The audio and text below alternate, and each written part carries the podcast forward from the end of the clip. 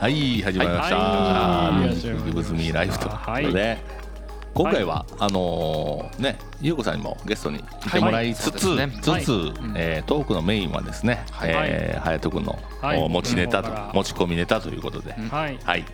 ちょっとですね、はい、今回はですね、うん、あのまあ、毎回毎回時々アーティストに絞って紹介をしてるんですけども、今回もねちょっと一応調べてきまして、うん、はい、えっとね、今回のバンドはフガジってバンドなんですよ。フガジ、これご存知ない方もあの多々おる、はい、結構マニアックなバンドなんですけどね、はい、えっとね、あの、うん、ハードコアっていうジャンルの音楽なんですけど、はい、でもハードコアって今聞くと結構ね、メロコアとかそあのエモとかスクリームとか、うん、ああいう系も入ってハードコアって結構言われたりとか、そうだね、はい、するんですけど、うん、この人たちは割ともっと絞ったらポストハードコアってなんか言われてるらしくて、うん、あのもうちょっと原点的なハードコアの、うん、えっとね、もうパンクロックにちょっと近いんですよね。なるほどなるほど。昔のパンクからやからね、ハードコアの流れもね。ね、あ、本当にその、えー、あの移り変わりの現その移り変わってきた時期ぐらいの、はい、だからそっからあのオルタナティブロックがガンと流行っていって、うん、その流れにこう取り込まれていったような音楽をやってるバンドなんですけど、フガジっていうのは。出身はどこの方ですか？この、えっとね、ワシントン ディーシー の出身の、はい、ワシントン ディーシー アメリカですか？はい、あ、そうですね、アメリカの、はいはいはい、この人たちをね、なんで取り上げたかっていうとですね、うん、あのこの人たちあの思想までですね、うん、作り上げためっちゃ特殊なバンドなんですよ。えー、面白い。そうなんかですね、この、まあ、フガジっていうバンド名の由来なんですけど、うんうん、はい、これもなんかベトナム戦争 の、 あのスラングから取ってるらしくて、うん、えっと、ファックドアップゴッドアンブシュドジップインジップドイン、難しい、はい、それの、はい、頭文字、頭文字を取って、はい、でフガジなんですね、はい、これの意味としては、待ち伏せされてジッパーに詰め込まれてるような状況でたまったもんじゃないぜっていうスラングらしいです。あ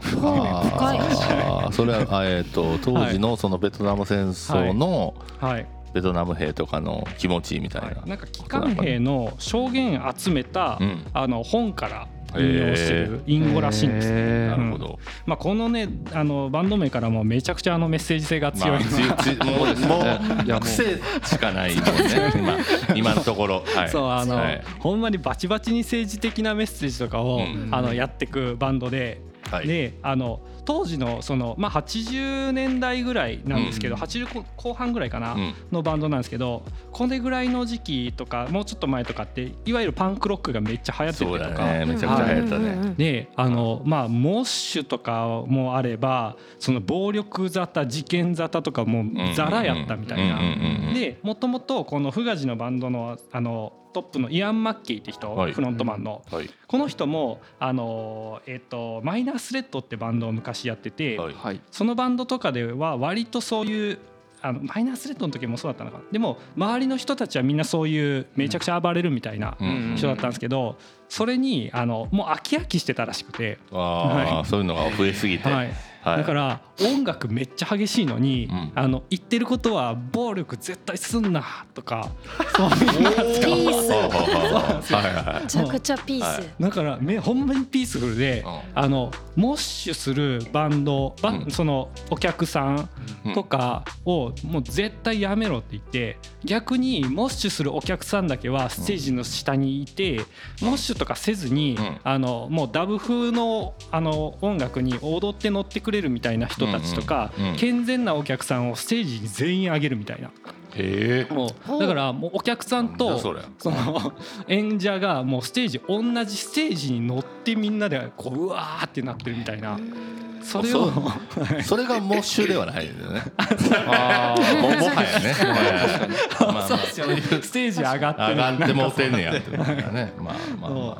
そういうのをね、なんかしたすごい変なバンドで、うんうん、はい、で、あのこのバンド、うん、その何でしょう、業界がすごい嫌いだったんですね、音楽業界が、はいはい、で、あの今だったら僕もそれが正しいのか正しくないのか分かんないですけど、うん、すごい ディーアイワイ 精神がすごい高くて、うん、あの言っちゃえば今考えたら、うん、価格破壊みたいなことをむちゃくちゃやるんですよ、うん、もうなんかなるべくその、うん、タダで見れるようなライブハウス見つけたりとかしたり、はい、シーディー とかも自分らの シーディー むちゃくちゃ安くして売ったりとかして活動してる、はいはい、でその業界がそのあのまあ、お金稼ぎっていうのを本質を持ってやっている、うん、でこれを一つの能力としては認めるけど、うん、フガジではこんなのは絶対やんないと、うんうん、俺らの本質っていうのは音楽をやりたいっていうことだけだみたいな感じですね。かっこいい。そう、そんな感じのバンドで、うん、はい、なんかですね、そのこの人たちの映画があって、うん、インフガジインストゥルメンツっていう映画があって、うんうん、それもねちょっとここのねトークをする前に見てきたんですけど、うん、名言がめちゃくちゃ多かったですね。あ、名言が出てんだ、はいはいはい、そうですね、はあ、あの例えばなんですけど、うん、あのパンクとは何かって言ったら、はあ、他人の期待をあの迎合せずに常識を打ち破ることっていうのがパンクやと。なるほど。ああ、なるほど。世の中的な動向じゃなくて、はい、はい、そうでフガジ的にはこの停滞することっていうのがめっちゃ嫌いで、うん、人を前に進めるのに必要なこととして音楽をやっていると。かっこいい。あ、素晴らしい。響きますね。素晴らしいね。でもそうやと思うわ。はい、うん、ね、こういうのを伝えるために音楽をやってるから、うん、消費者に消費されてしまったらそれは俺たちが伝えるっていうことじゃないと言ってるんですね。ほうほうほうほう。はいはいはい。なんかえーとね、それについて言ってたのが、観客と対話を持つのは俺たちは自分自身のためで、観客を消費者のように感じたくない、消費者の前でやってたらただの見せ物だと、うん、はいはいはい、そうで人とその場を共有したくて、うん、あの演じていると。で人と人が同じ空間で尊重し合えば他人を敬う気持ちが生まれると、うん、でその信念っていうのは日常にも広がっていく。こういうのをバンドでやるためにこういうディーアイワイ 精神でやる。すげー。いや、もうなんか、まあ、僕からしたらすごい理想的な考え方というか、はい、うん、いいですね。そうですよね。だからもう今のローリングストーンズとか完全に、はい、完全否定ですよね。まあ、そうですね、えー、そうですね。だからまあ要は見せ物にはならないよっていうことですよね。だからそうなんですよ、うん、そう、なんかあのなんでしょう、このこのお金を払って見せるとかっていうのよりも、そのまあ信念を通したわけじゃないですか、うん、でこの ディーアイワイ 精神だけを持ってるバンドっていうのはまあその辺にもいるとは思うんですよ、うん、はい、ただこの人たちはそれでいてメジャーをも上回る知名度を出すっていう、そうですよね、それがすごいですよね。それはめちゃめちゃ理想的なね、うん、それをしてちょっと革命的に動いてったバンドなんですね。うん、なんかもう言っちゃえばなんかガンジーみたい な, なんか、ね、音楽業界でいる、はい、もうなんかちょっと感じたなって思ってこの話題を出させてもらったんですけど。なるほどなるほど。だからライブ中とかのメッセージとかもすごいなんか、うん、あの政治的ね、あの例えばなんですけど、 エムシー 中にゲイの人を、うん、あのリンチしたニュースが直前にあったらしくて、うん、もう演奏してる途中に歌詞捨ててそれを喋り出すんですよね、そのリンチしたニュースを語って、ゲイだからっていう理由で殴るなと、で黒人だからって殴るな、女性だから殴るな、暴力を振るうな誰にもっていうのをやってまた曲にボンって入るみたいなめちゃくちゃかっこいいですね。そう、そんな活動してたバンドなんですね。垣根がないと。そう、うん、ちょっとなんか昔で言うと、はい、グレートフルデッドに近い思想。そうなんです ね, ねあのグレートフルデッドも、はい、もうほんまに、はい、あの海賊版用にして、はい、あの当時ライブを録音して、はい、ばらまくっていうのを認めてたっていう、えーえー、すげえ、うん、そうなんですね。まあ、それによってもう不安ファンがえげつないコアな不安ができて、はい、うんうん、っていう、多分なんかちょっと近いね。ヒッピーとかサイケデリックやけど、うん、彼らはそれのねパンクハードコア版みたいな。まさにそうですね、ね、うんうん、でそれと一緒で、そのフガジもそういうメッセージを自分たちでこう立ててやってて、要はそのバンドの意思を統一していい音楽をするためにやってるような感じだと思うんですよ。ただそれがファンが熱烈になりすぎて変な思想が立っていくんですね。ああ、なるほど。そうですよね。そうなんですよ。はい。でこの人たちってその最初そういう政治的なメッセージを打ち出す歌詞にして歌うっていうバンドやったんですけど、だんだんだんだんそれをやってきてあの自分たちで活動の年数が上がっていくにつれて、うん、それをやってって変わってないっていう現状にぶち当たるんですよ、あ世の中が、はいはいはい、でそれインタビューで言ってたんですけど、その政治的なことを歌ってきたけど変わらないから、うん、口先だけでなく行動が必要になってくると、っていうのでこの人たちそれを知ってから、うん、あの支援ライブばっかするんですよあの要はあの、えっと、まず自主レーベルを立てて、うん、自分たちだけで シーディー をもう出すんですね、はいはい、でそれでライブの会場とかも自分で選んで、どういう目的かも自分たちで立てるんですよ、うん、だからこの人たちでやったのがあの無料治療の支援をするライブとか、エイズ治療の支援のライブとか、そういうことね、はい、あと湾岸戦争の抗議集会のためのライブとか、うん、はあ、ちょっとそういう社会、はい的な問題を取り込んだメッセージを、もうでそれの支援をしてっていうのだったら自分たちはお金を集めれると、うん、なるほど、うん、実際にそういうところであのマジで現場であのその、ね、湾岸戦争の抗議集会で、うんうん、あのライブしてるビデオがあるんですよ、うん、その時にあの警察が エムティービー のスタッフに見えるよっていうなんかわけわからん冗談言ってましたそれ笑いのか笑いのか分からん。なるほどね。いいな。いやすごいね。その人しか言えないですもんね、そんなこと。いやそうですよね。ね、うん、そこはちょっとグレートフルデッドとの違いかもわからんね。はい、ね、グレートフルデッドはちなみにあの、はい、エルエスディー の、はいはいそうですよね、えー、まああの推奨の。うんうん、イベントやってたおっともうそれエルエスディー をやってるというアーティストに家を借りて、はい、音楽機材を買い与え、はい、もうそのね彼らのやる作る音楽を全面的に支持する言うてふたりとかしてたっていうね。でもそこは全く違うよねもうねあのヒッピーすぎてもはやねえなんかでも思想としてはなんかその自分の思ってる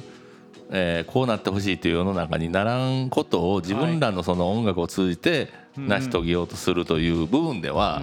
うん、まあ方向は違いど、うんうん、ね近いものがある。そうですね。でも僕グレートフルデッドはちょっとしか聞いたことないんですけど、うん、でも割と結構なんて言うんだろう前向きなメッセージとか曲調だったりするんですよね。まあまあまあそうだね、うん、ヒッピーとかサイケデリックはそうやからね、うん、そうですよね、明るい、うん、自然に帰ろうみたいな。そうそうそうそうそう、ちょっとなんかねサイケデリックなお花畑的なのが見えそうなね広大な音楽を、うんはいうん、このねフガジをね聴いてもらったらね、うん、うおーって思うんですけど、はい、ぶっちゃくちゃ尖ってるんですよ。尖ってるフガジは尖り倒してますね、はい、もうはい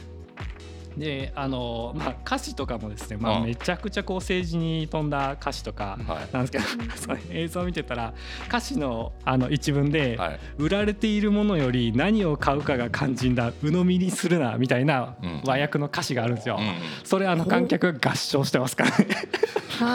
すごい空気感ですよ。めっちゃいいこと言うな。もういやいいよね。めっちゃいいこと言うんですよね。自らで選べそう、うん、大事ですね。俺らが選んでんだと、うん、売ってる側に操られんなみたいなメッセージとか、うんうん、パンクだね。そうですね。そういう話を聞くと、うん、もう変に宗教法人とかやらずに、うん、もうこういうミュージシャンが、はい、もうやった方がええんちゃうっていう。いや俺ね、まあ、でも一時マジで、うん、あの思ったんだよ、うんうんうん、あのマジで宗教が一番儲かんちゃうかってなって。それはね間違いなくね。そうですね。でなんかその考えた時に、うんうん、とかあと、えーと、コンサルタントのセミナーね、はいうん、でなんか啓蒙しようとするじゃん、はいはいはい、よりあれあのアーティストらが集めてる人数に対してそのステージから言葉を発する方のが一挙にいけんじゃん、うん、そうだからアーティストの影響力たるや、はいはい、ねすごいやん。そうなんですよ。間違いないですね。ねまあ、だからまあやっちゃうと多分どうせそれで悪用する人はいると思うけど、うん、ただなんかこうなんかそっちのが素直だなと思いますよね。うんいやそうそうそうそういうね、はい、やっぱ金とか考えずにこうやる人って多いじゃないですか、音楽の人って、うん、そうですね、うん、伝えたいがなんかそのマインドが本当にもし、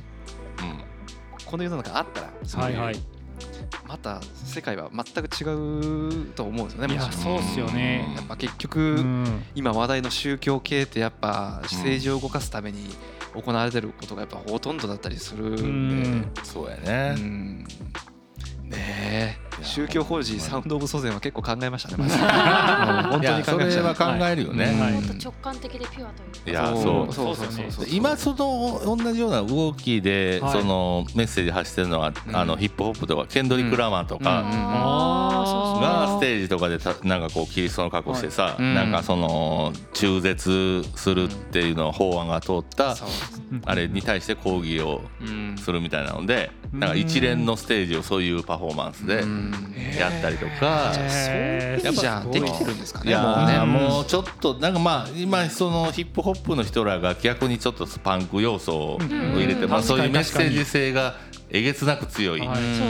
ことをやったりとかするようになってるよね、うん、今は、うん、そうですよね。このあの、まあ、絵描いてても思うんですけど、うん、あのアートとか音楽はちょっとどこまで言葉が関わってくるからどうかわかんないですけど、うん、やっぱりあのコンプライアンスが異常に少ない分野じゃないですか、うん、そうまあまあまあ何を言ってもっておかしいけどね。そう僕がチンチン描いたって誰も咎めないじゃないですか咎めないしむしろ意味があるんかなって、はい、そうですよね。あれこれ中指の比喩じゃないのとなんかうまい、うまいことを解釈してるみたいな解釈するそうそうねそういうそういうことになってくるんやから書いてもないのに解釈しましたからね。勝手に解釈するからこれはほんまに人は解釈したようなひゃくにんいればひゃく通りの解釈があって、それがもうほんまにアンディ・ウォーホルが見る側によって完成するという理由だね。自分の書くよりそうですね完成がないそうでね。実はこのフガジもあの見る側によって思わぬ方向で完成しちゃったバンドでもあるんですよ実は。それが何かっていうと、うん、あのこの人たちって、うん、このそのちょっとメッセージ性の強い、うん、あの暴力ふんなとか言ったりとか、うん、っていうのをやりまくったせいで、うん、そのストレートエッジっていうなんか理念とか思想とかを作っちゃったんですよ。そうあのそれこのフガジの人たちのメンバーがライブするときにあのバーで一回ライブするっていうことがあったんですよ、はい、でその時にあのめっちゃ初期の若い頃だったからみんな未成年がバンドメンバーにいたと、うんはい、でそうなった時にあのじゃあ俺らでここ絶対酒飲まんからここでやらせてくれって、うん、でその印としてあのその店主の人が手の甲に×を書いたんですね。でそれでステージでライブをしたと、うん、でそれがすごい象徴的になってしまって、うん、あのその×の印を、うん、あのストレートエッジの象徴としてえっとえっとねセックスを快楽目的のセックスをしないアルコールを摂取しない、うん、麻薬を使用しない喫煙しないっていうのが基本の理念みたいな団体みたいになっちゃったんですね。すごいねでもこれ本人たちはほんまにその印はそういう理由でつけたってだけだからあんまりそれを発信してこうっていう意味も持ってないんですよ。なんだけどお客さんが勝手にもうガツンとフガシの思想を捉えすぎちゃってこの思想が世に出回ってしまったんですね、うん、もうあそんでそれを象徴するマークとしてその×の、はいやつがそうなんですよ。なるほど。結構ね調べたらそのストレートエッジのタトゥーって出てきます、うんえー、も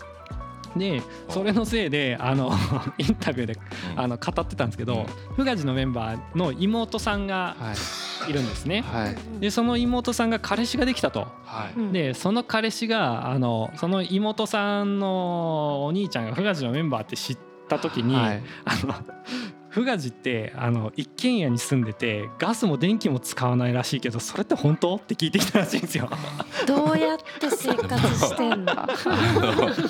もう原始人みたいなはい無人島俺らそう思われてるぜっつってみんな笑いながらそうかそんなことないのに、はいあなるほどね、まあ、疾走がもう、はい、あのー、勝手にこう一人歩きしてそうなんですよでもこれが宗教の広まり方なんでしょうね。そうそうだと思います。ほんまそうやと思いました。確かに、うん、でそれでフガジーのメンバー言ってたのが、黙っていれば他人は勝手な解釈で決めつけてくると、うんうん、だが自分たちはこうだと宣言したらそれはプロパガンダになると。ああ、ね、そう、うん、作り上げた虚像に人々を誘導しかねない、うん、意図的にと、うんうんうん、まあこういう言葉をめちゃめちゃ悩ましげに話してて、ねまあ、それそのさっきの妹さんの話の一件の後に言ってたんですけど、はいうん、その時現に自分たちあの暖房なしで米炊いてたらしくてちょっと当たってるわってなってたんですちょっと当たってるわちょっと当たってもうてるよね実際実際やってもうてるのよなるほどな、あながち間違いではなかった間違いじゃなかったね、うんでもマジで多分こうやって宗教ってできるんやなっていう、ね、結局仏教もねだって言った当本人は別に寺なんて作りたくなかったっていうね。確かに後からついてきたみたいな感じがすごいありそう。聞いた、聞いた周りの人間が、まあ、そもそもだって全部口伝やからね、はい、本人が書いたわけじゃないからね、うん、側が、うん、どんどんビジネスになってきて流行らしたいだのなんだのっつってチベット宗教みたいにこうくるくる回すだけであのせんかいね唱えたようになるみたいなあキャッチーにしたりとかやっぱ結局やっぱね全部ビジネスだなっていうの思いますよね。結局そうそうそうそうですよね。それってなんかなんだろう発信した側っていうのはもう関与できてないんやなっていうのも強く感じますよね。だってチベットの人が本当にせんそのくるくる回してせんかい唱えたようになってるっていうので安心してるかって言ったらそんなわけないですもんねいやほんまだってもうな安心するっていうかやっとけばいいんだねぐらいの多分ね感じですもんね。うーんでも本当に広めた人たちはそこに込めた思いっていうのがあってせんかい唱えたらマジで変わるって確信があったりする可能性もあるし、うん、そもそもそんなせんかいまで唱える必要なんてそもそもないんだぜって思ってるかもしれないし、うんうん、それこそさっきの受け取り手によって完成されるって、まあ、そういうことのつ、うん、でもあるかな。だからもうだからスピリチュアルですら何もないっていうね。そうだね。その受け取り方次第の話やからね、うん、ああいうのもみんな自分の宇宙があるんですよ。そうもっと言うともう偽善も善もないっていうね、うん、世の中に行くよね。なんか本人がいいと思ってやってる行為に関しての他人のジャッジはね必要ないっていうね。自分の中にいるんですね。そういうことなんですよねいやほんまにだからもうそんなもう エスエヌエス でいうとすごい加速するよね。それはあいや間違いないですね。いや人の思想とかやっぱね、うん、今回のね選挙戦でもなそうですね、うん、なそうですね。でいろいろ見てるとあの霊媒商法ってあるじゃないですか。壺を買ったらどうのこうのあれは日本独特らしいですね。ああそうなんだ。そうああいうのあれは日本独特なんですよね。で、うん、なんか要は宗教のああいうビジネスで儲ける方法としてなんかこう誕生した、うん、あ割とだからこうなんていうんですかね日本って結構そういうものにこう神様がどうのこうの系って結構信じやすいじゃないですか。信じやすい そう、だからそこ結構利用してやって信じやすいしあのこっちあのクラファンでもそうやけどこ、うん、あの物が欲しくて応援してるんじゃないのね基本だからそれがたまたまそれに変わってるだけで、うんまあ、それぐらい気持ちとしてはお布施したいという、うんうんうんうんものがまずあるかもからね。やっぱそこの宗教が団体が大きくなることが本望だからこそ、うん、そうそうそうそうそれがまあたなね返礼としてあるというだけのやり取りで別にツボじゃなくても何でもよかったっていう。本人はそう思いますからね。うんうんねでもそれがありがたいと言われたらありがたいかなっていうねなっちゃうというそう捉えるしかないっていう。本当なんかこうお札一つにしてもなんかこうどこどこのまあカルト的なところで買ったお札と高野山で買ったお札どっちが怪しくないように見えるかって多分みんな高野山を選ぶんですよね。そうおかしくないそれみたいな。で高野山のお札金だよやばくないみたいななんかあると思うんですけどなんかやっぱそこの曖昧さってやっぱ日本独特というかそうだね確かにありましたね。それはすごいそれってあれですもんね。例えばイスラム教がめちゃくちゃ通ってる国やったらそもそもイスラム教っていうのがあるから壺を買うっていう理念がまずない、まあ、ないとったからしますもんね、うんだし日本がやっぱりそのいろんな宗教を掛け合わせちゃってる文化として、うん、なんかクリスマスとか、うん、あキリスト教じゃないですかあれって、うん、そうだけど葬式するってなったらみんな仏教のお葬式したりとか、うん、何神社も参るし寺も参るしみんなよく分かってないですよねあれ、うん、だから文化としてやっちゃってるっていうのが、まあ、日本のやっぱ独特というかだから傍から見たら宗教熱心に見えるけどまあ日本人からしたら特に何も考えてない、うん、そうただなんかそれがこう急に壺っていう単語ができたりとか洗脳って言葉が出てくるとみんな急に怪しくなる、うん、でそこに対してこうはっきりと意見を持って説明することができないそうですね、うん、やっぱそれやっぱ独特ですよね日本ね、うん、安心したいそうそんなこと言ったらもうねアップル製品使ってる人みんなアップル信者ですからそんなねまあ特に僕とかねいやこれがいいと思ってんだからそうそうそうそうそうそれは一緒じゃんそうなんですよ何も変わんないですよそれってねいやそうと思うよビジネスは宗教であり宗教はビジネスであると国家は宗教であり思想であり法律はビジネスであるとやっぱそれを本当になんかそう考えたら全部こうなんていうんですかねスッと入ってくるというか、うん、まあ確かにそうだな、うん、そうですね確かにそう、うんね、あのそう村上さんで書いてある最近、はい、信仰っていう小説があって、はいはい、それはほんまにあのそもそも俺とカルト始めないというなんか男にあの大学卒業後ね久々に会うて、はいえー、もう明らかに怪しいねやばいじゃんそれ女の子がどんどんあの は, はまり込んでいくっていう話なんだけど、えー、でそれで書かれてたのは人はあのー、誰でも、あの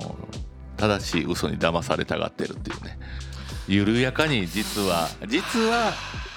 そこに委ねる方があのほんまに身を委ねていきたいっていう気持ちが実はちょっとどっかにあるああるそうですよね、そう例えばだから一人でも生きていかれへんしうん何かこうね先導してくれる何かがあった時に、うん、それですそうなのよそうそういやそれで聞いた話で、はい、あの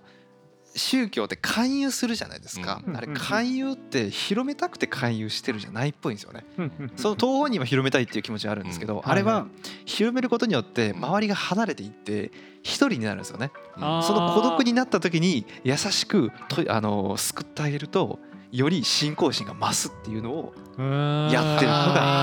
カルト宗教とかまあ一般的な宗教っていうのはそういうなるほどねでそれで入る人がいれば入れば OK じゃないですかそうそうそうですねでビジネスなんですよねマジでねっていうのはすごいなるほどってなりましたいやそうだよだからあの薬やった人が延々やめられへんっていうのもその理屈でいうとその薬からのあれは脱却できねんけども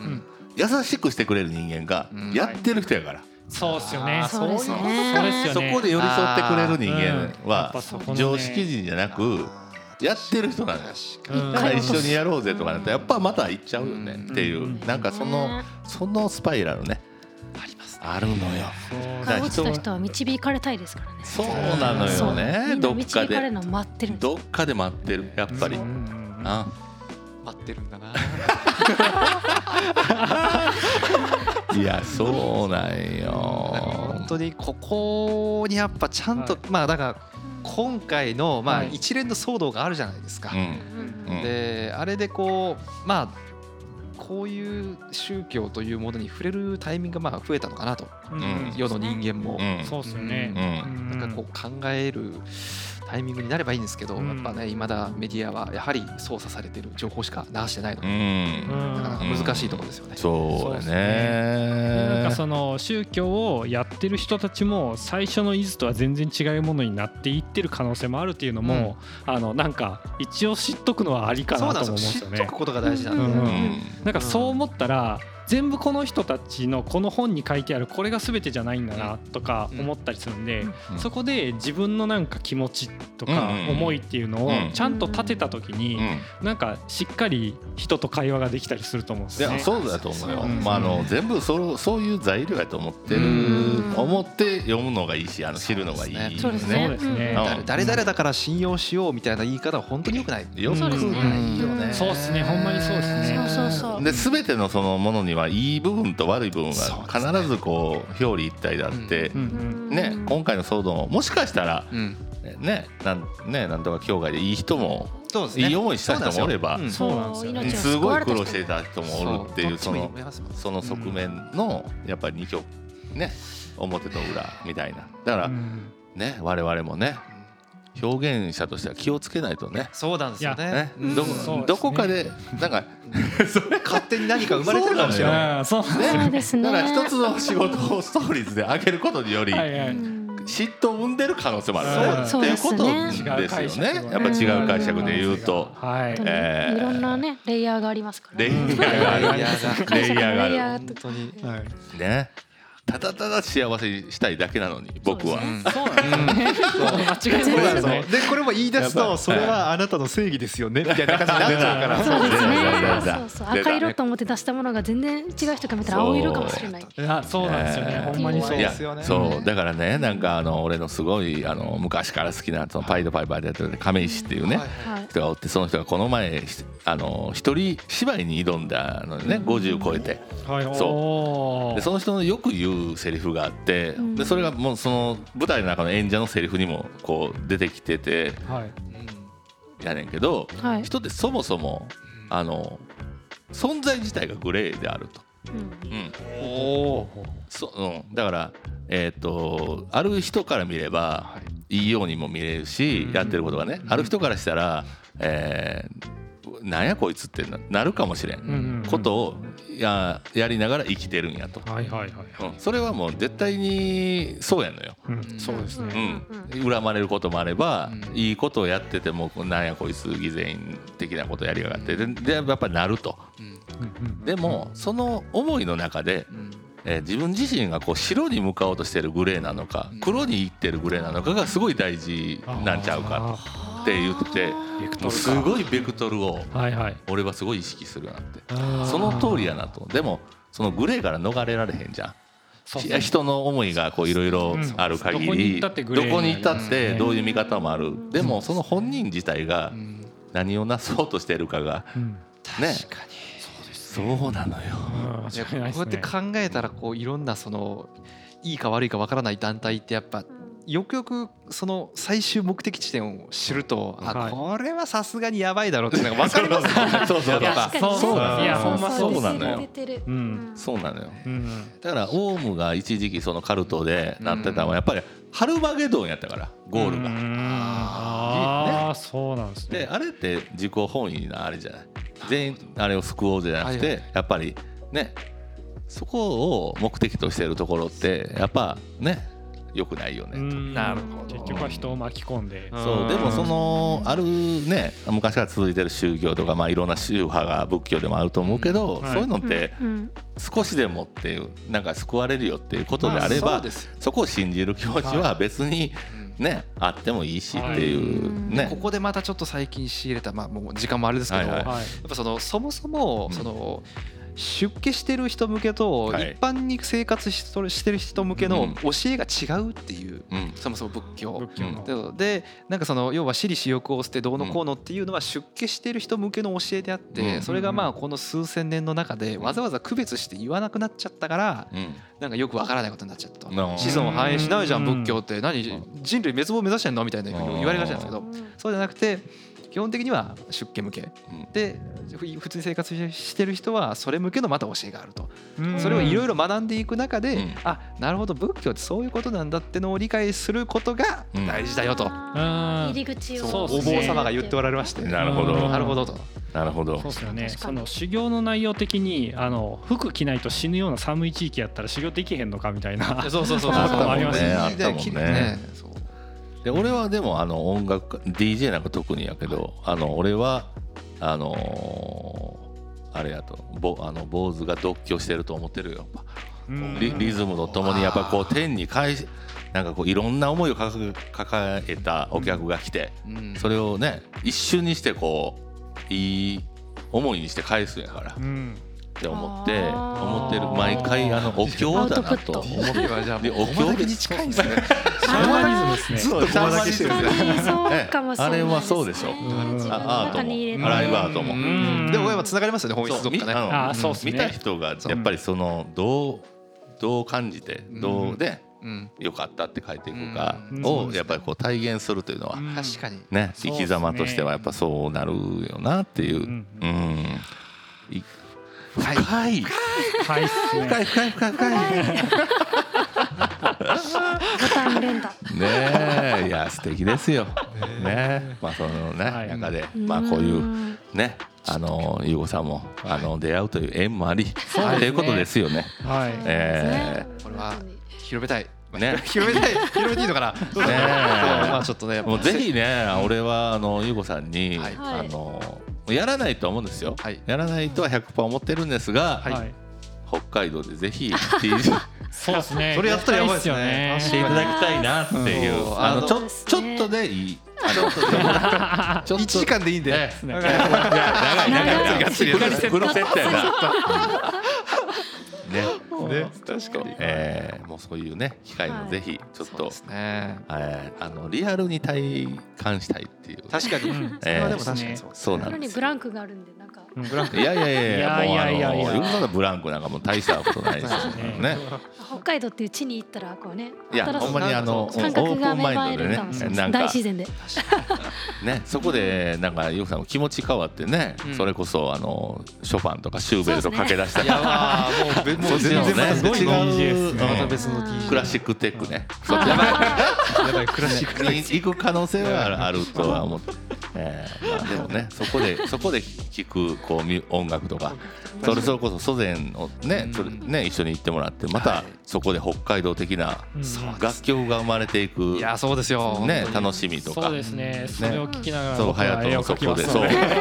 現地で何を感じて絵を描くかみたいなとことかを単純に見れるのがやっぱこうね、うん、面白くて、やっぱりそれがまた翌年来た人らが違った思いでまたね、うん、そうですね、そういうね、続いていくあれをね、うん、そうです。そしたら僕らが思っていないようなイベントになってるかもしれないですからね。そういうことですよ。もうごせんまんにんとか来てね、わけわからんイベントなんで、いつしかあのね集会場ができてる。そうですね。同じ時間に二度と来ないですからね。俺らが俺らが行けませんみたいなね、なんか断られるようなぐらいになってるといいなという。まあそのだいいっかいですからね。まあそれも楽しんでみんなにちょっとね盛り上げたいと思ってる。次第ですけどね。フガジも聞きましょうということですね。そうですね。ぜひ、はい、全部あのリンク貼っておきますので、はい、歌詞をね、あの聞いてみるとめっちゃ面白いです。歌詞を超かっこいいですね。こんな尖った歌詞でめちゃくちゃ暴力振るうなとか言ってるっていう。あ、素晴らしい。すごいですね。すごいですよ。なんかすごい迫力ですよ。いやいいですね。はい、ぜひです。はい。それでは、はい。え、なんかなんか言いかけてなかったですか。そうだね。では特には。はい。ありがとうございます。はい。はい、それではまた。はい。また。長々と行きましたが。はい。はい。ありがとうございました。ありがとうございました。ありがとうございました。ゆうこさんでした。ありがとうございました。